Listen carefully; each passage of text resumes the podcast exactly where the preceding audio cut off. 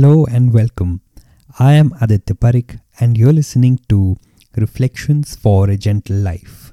In this podcast, we talk about various aspects of life and the lessons I have learned in my first 30 years.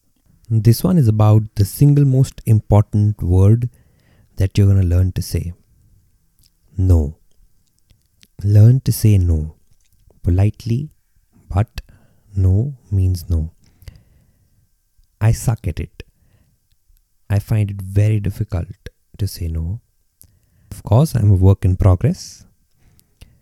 Many invisible doors open up when you say no to things that don't align with your path.